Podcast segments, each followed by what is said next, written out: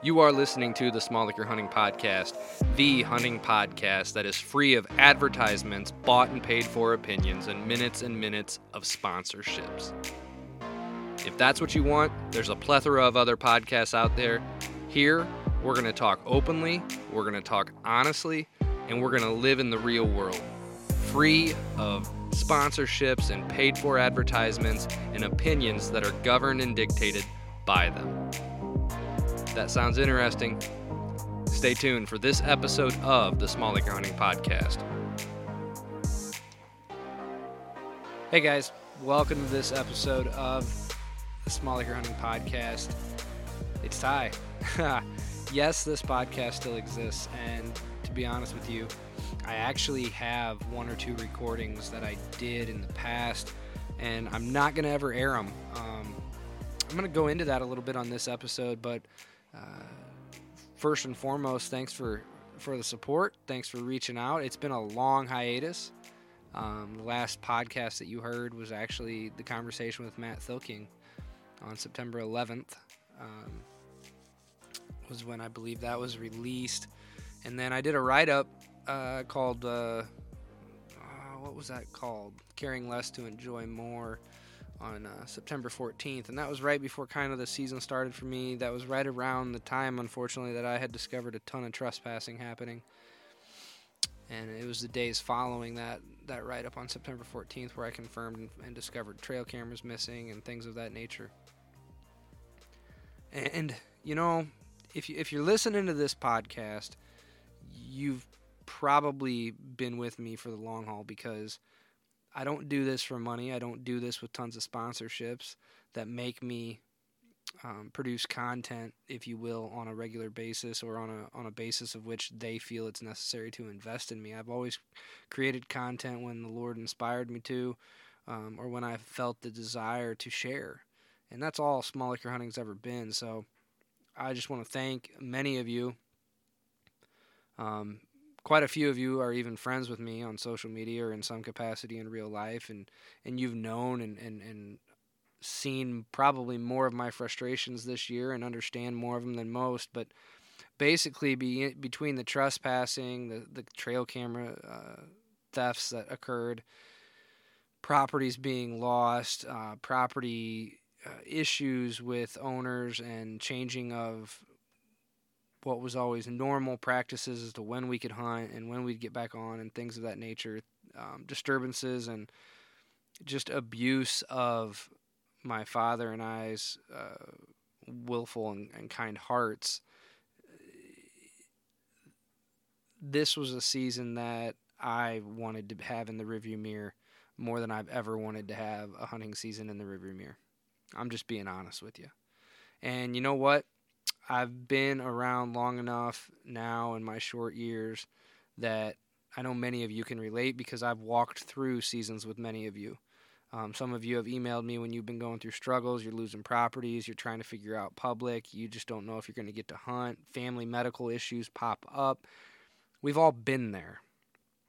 And I'm going to get on my little bit of a soapbox early, and then we're going to switch gears and we're going to talk about we're going to talk about a couple big aspects when it comes to deer hunting, but I want to talk to the man or the woman listening to this podcast right now. And that is, I'm a great illustration of how not to think and how not to um, prioritize your life. I've written about this so many times, and it's funny because you'd think somebody who is so passionate about sharing and making sure others have the right perspective on life would be better at it. I'm not. I mean, there there is no reason that the utter destruction or uh, crumbling of my season last year, of deer season, of hunting, should have unraveled me into such a negative state, if you will. Um, I allowed all that to kind of steal my joy of hunting, which is one of my biggest uh, sources of just blessings and grace and joy from God that's outside of Him and family. It is it is by far my refuge. It's where I recharge. It's where I energize. And when that was all taken kind of in a way from me, I struggled to figure out where I was going to find it. When in reality, it was go on up the the, the ladder of life tied to the things at the top and, and seek refuge in those, seek guidance in those, seek joy in those, seek that filling desire and recharge that hunting always had. Go higher.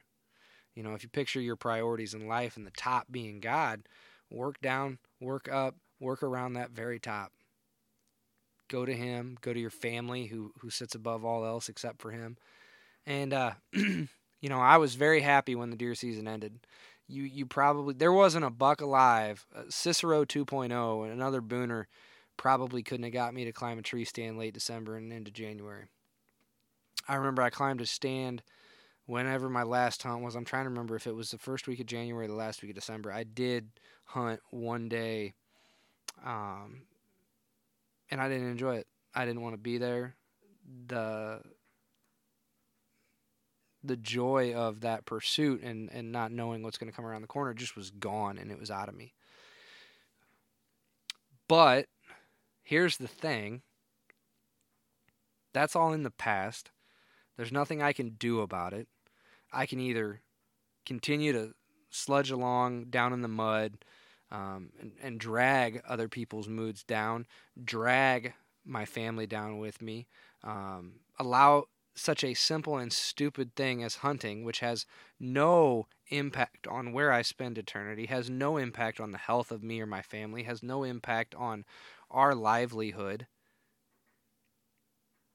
Basically, I need to buck up.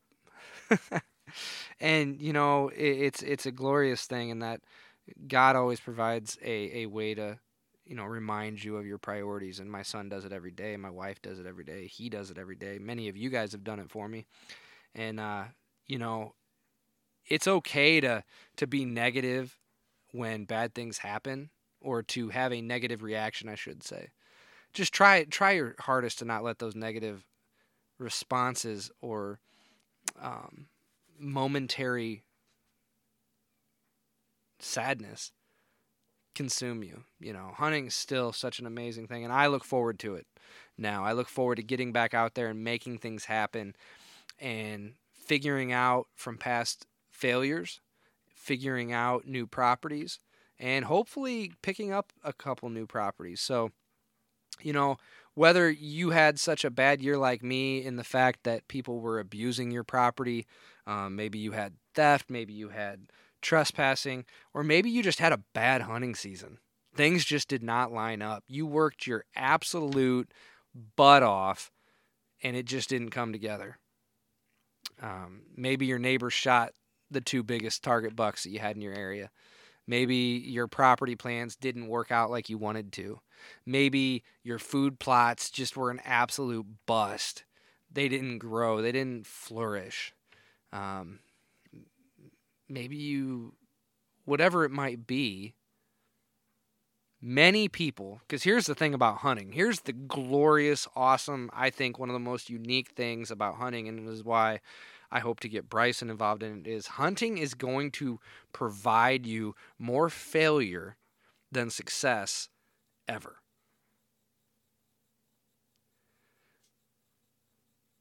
It will teach you about failure more than anything. It'll teach you about overcoming more than anything, more, no other hobby, in my opinion. I played sports. I, I was a three sport athlete in high school for a while. Like, I love sports. I know a lot of people say sports will do that. No, no there's no other hobby, in my opinion, that one can have that does it more. Being a Christian does it even more so because it's an everyday, every step, every breath, every walk, every action, every speak, every speakable moment. Everything. But hunting, when it comes to our hobbies, what we can be into, a passion, a blessing from Him that we can partake in, I don't think there's another thing out there that does more in providing you with failure. So you had a failed last season, whatever it is. Don't let past failings cause more in the future. Don't let past failings turn into more failings. So, what do I mean by that? Sometimes what we're going to need to do is merely reflect on what didn't work and why. That's, I mean, everybody's heard me constantly speak to the fact that you always got to be asking your question, the questions why. You know, when you get a picture or pictures of a big mature buck that you're willing to kill, I've always said, great, you got that picture, log it and everything, but then what do you start doing after that? You got to start asking every question you can imagine and start formulating a plan and possible answers to it. Why was he where he was then? Where could he have been going, judging from his body mannerisms and the time of day? Where was he prior to this photo? Where did he come from? two minutes prior, 20 minutes prior, an hour prior? What are the options? Why would he be walking there at this time with that wind? Why would he be there when it's this warm out, the sun's bearing down, there was no clouds, and he's along the edge of the food plot? Where is he heading? Is he heading to shade? Is he heading to water? Ask a ton of questions. Reflect. if you had a stand that you thought was dynamite and activity was just dead at it, you got to ask the question why? Is it not in the location with high probability of daytime activity at it? Were there impacts around it that you didn't take into account at the beginning?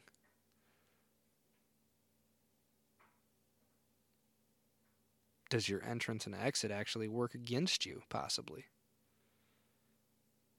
Is the sign that you were seeing and hunting actually a sign provided and made not at a time frame in which you can hunt them, either by season or by time of day?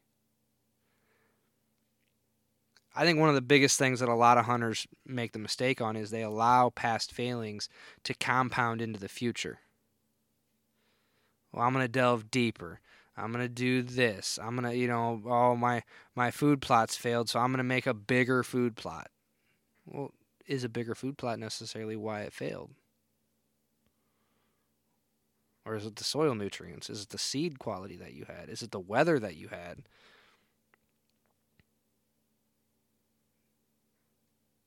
There are a crazy amount of factors that could be why your food plots failed. I'm going to be honest with you guys. Mine failed this year at my place. They did not grow to the extent that I wanted them to. And it's not necessarily that there's not enough there. I just got to get them growing better. The deer absolutely hammer brassicas early if they're one of the only things in there. So one of the things that I need to try to do is get them started earlier. And what that does is that allows me to then gauge their success and how many have started growing in September when I normally do my plantings, early September. That time I'll be able to gauge those three, four, maybe even six week old um, brassicas, especially the radishes and the turnips. How many did I have take and are growing and are thir- flourishing?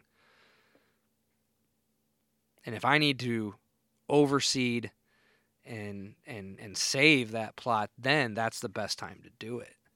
The time frame when I normally plant.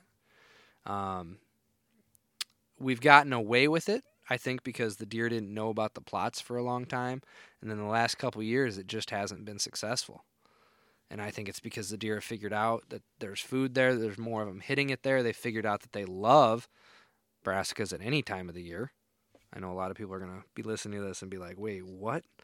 No, it's true. I, I can't keep brassicas growing really well there. The, the deer just absolutely love them especially on a dry fall year, they really do. Um, I think they like the water content of which they hold in their stalks and up into their leaves more than some other plants. But we've always got to be asking the questions why and what can we do? So at my property, one of the biggest things that I have to change and upon my reflection from the past is a couple couple things, and I'm going to outline them here on this podcast here shortly. I, I don't want to make this podcast be extremely long, but we got a few minutes because it's only been 14 minutes or so right now. Um, So we are going to be sculpting out a couple plot locations in response. We're actually so the the construction that occurred actually took away about three three and a half prime bedding acres um, to my north, essentially. And what this did, it basically um, left just my northern small square as the only bedding on the northern extreme of the property, whereas in this was working in conjunction with that before.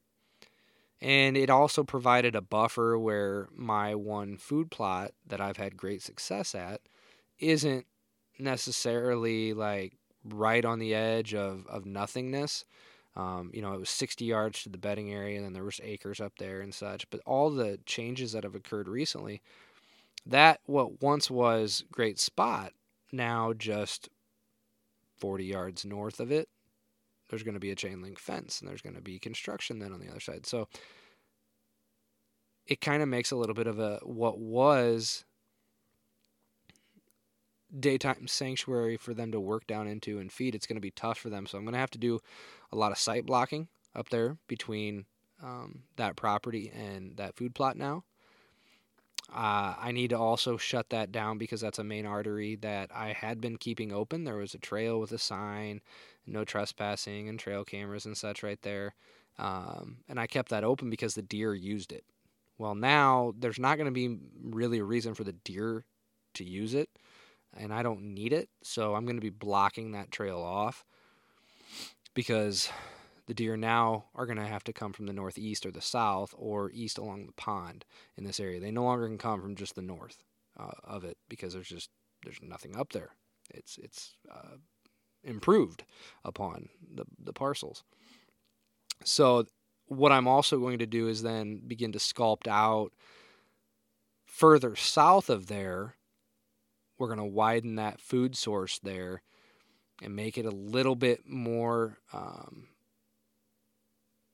provide a little bit more food but also by shifting it down we get a little bit more away from um, possible people um, and, and and buildings and such just to ease that that ease the nature. Now i hunt urban type like deer there so they're more used to buildings and humans and other uh, deer for sure that I hunt, but I have over the years learned very quickly that I think urban deer, the thing that they can do is interpret the intent of humans far easier than agricultural farm deer can.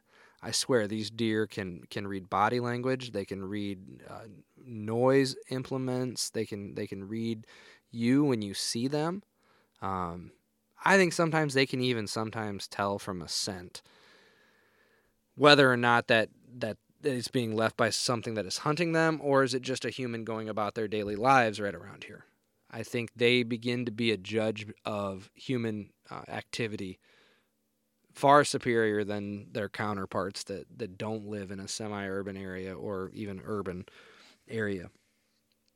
So, but I'm going to move that plot down. So we are going to be making a little bit more food, but I also am going to be switching possibly to more clovers and such just because it's less upkeep. And uh, it, the once those seem to be established, it's one of the easier plots to take care of. But I'm gonna experiment this year. I'm gonna go back and, and one of the things that I'm looking forward to, and I'm trying to rejuvenate my my excitement for the season is I'm going to experiment with various different soil um, or planting or broadcasting not only seed mixes but styles and approaches to it. So we're going to do a little bit no tilling in certain sections and see if it can be successful. We're going to try some soil building type materials, type products. Um, one area I actually bought a few things of my own that are coming in. Um, I do have the new pilot program product from Real World that's for soil building in the spring that can be frost seeded. And I'm gonna look. I look forward to doing uh, getting that little area going as well as some other spots on the on the property. One of the other things that I need to do is I need to go back into an area that was logged now. This will be the second spring, or it might even be the third. Um, I'll have to look back through my records, but basically, we need to go back up there. We've had a real hard logging occur, then we girdled some. I want to see just kind of what the growth is like. Um, I want to look up in there and, and double check it all, make sure it's good need to reva- reevaluate a couple stand locations and possibly hang a couple new ones that that help me respond to potentially deer responding to the changes around the property.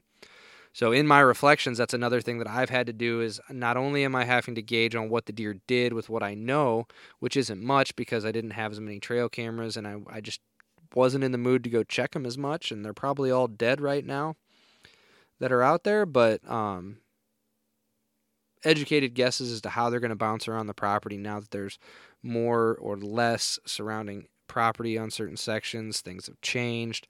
How are they going to interact with the property now versus how they did? And maybe I need to be proactive in my approach and how to respond and be ready. So there's there's already one or two spots that I think might be really good to get a stand up or a blind or uh, build an elevated blind uh, in response and uh, plan it. So yeah, that's that's that's a big thing that's happening over there. We're gonna get rid of a couple. I'm actually gonna. Uh, some of you guys have seen in my videos that I have two main food plots. One's I call like the locust plot, which is kind of like a big egg, and then on the one side of it that would be the uh, uh, what would that be? The east side of it. There's a real thick briar patch that's so thick deer can't even walk through it. And it's starting to get shumac grown in it. It's got a couple poplars as well. But I'm gonna basically, I might even get rid of it and just have one big bottom pot plot there. Um, but I would like to have some kind of sight line, so I may experiment with some uh, screening products, either maybe a sorghum or an Egyptian wheat or even corn. But I, I, think I will probably go with either sorghum or Egyptian wheat just because I want something that's not as attractive to the deer for them to eat. I want it to do its purpose, sight blocking and separating it to where a deer can't just check that entire plot. He's got to hook around and come south, which then may provide a shot. I got to check a couple other bedding areas. do some chainsaw work in them, make sure arteries are still open and clear. It's one of the things that a lot of people don't do that they need to do, and that's checking on your sanctuaries every single year. You know, I refuse to um, have a have a property fail me like mine did this year, and and me not respond to it, and I'm not gonna not gonna let those failures compound on that place.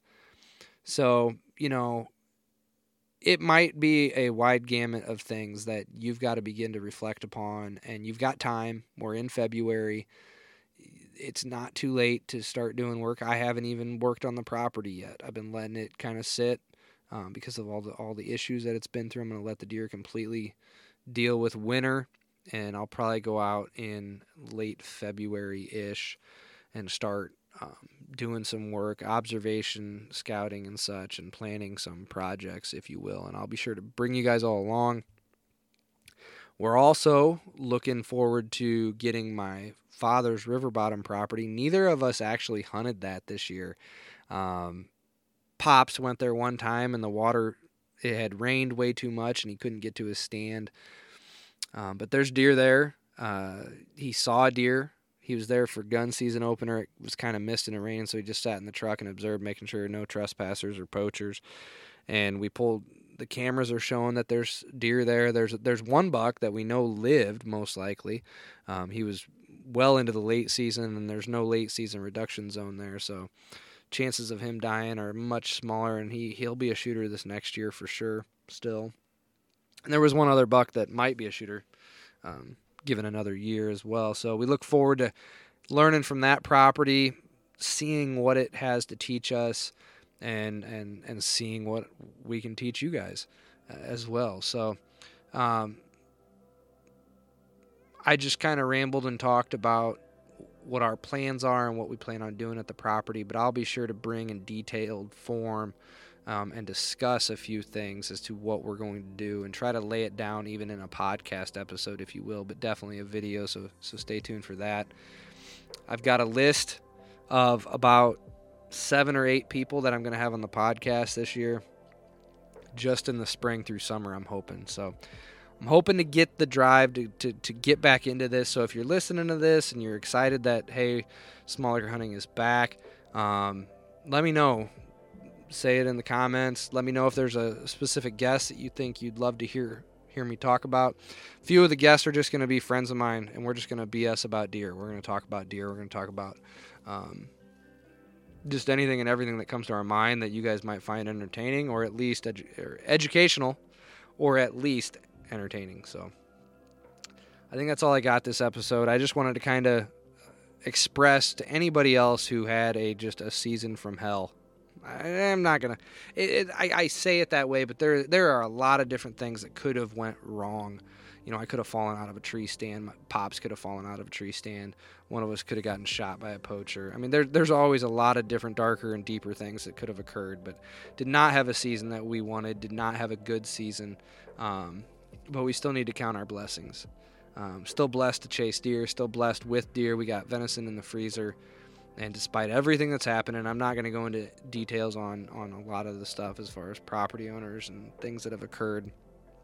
But uh, but we're not going to let it get us down. We're not going to let it change how we approach things. So um, I am going to still tackle my property. I know a lot of guys messaged me given everything that I've been going through, that I should just sell and pick it up and move. And you know what? I actually even approached a couple people about if there was interest for buying it.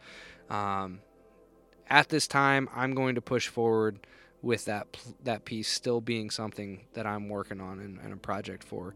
So I don't know if I could take another year with with an onslaught of trespassing, but I guess we're gonna see, and uh, we'll see what happens. So we're gonna do everything we can to minimize it. Um, we got a couple of their normal access trails that we're gonna block, and uh, hopefully here in the near future that felon can get trespassing charges filed against him and, and possibly theft as well. Hopefully if they can make a case for it. So I think that's all I got. It is February. Some of you guys are out there shed hunting already. Some of you are firing up the chainsaws. Be sure if you are chainsawing, you are wearing proper safety chaps I never thought I would ever get to a point one day where I would say I needed them, but I have ran into my leg. The saw kicked and it kicked down and hit my leg. Those things stopped it immediately. Possibly saved myself of, of a really nasty injury. So make sure you're doing that. Wear glassware. Um, those those sawdust flakes up into your eye can cause some serious damage as well if it if it gets in there. So um, helmet, shield if you can. Um, all those things are good things. And uh, yeah, be sure that you're safe. Be sure that you're thinking things through. And we will see you guys on the next episode of the Small Acre Hunting Podcast. Hey guys, in closing, really quick, wanted to thank you again for tuning in. Um, I understand this episode was a little bit more of just a narrative and me sharing, and I apologize for that, but I just wanted to kind of let it all be out there, and hopefully it made sense to you. And we tackled a few things on the end that can get your thought juices flowing.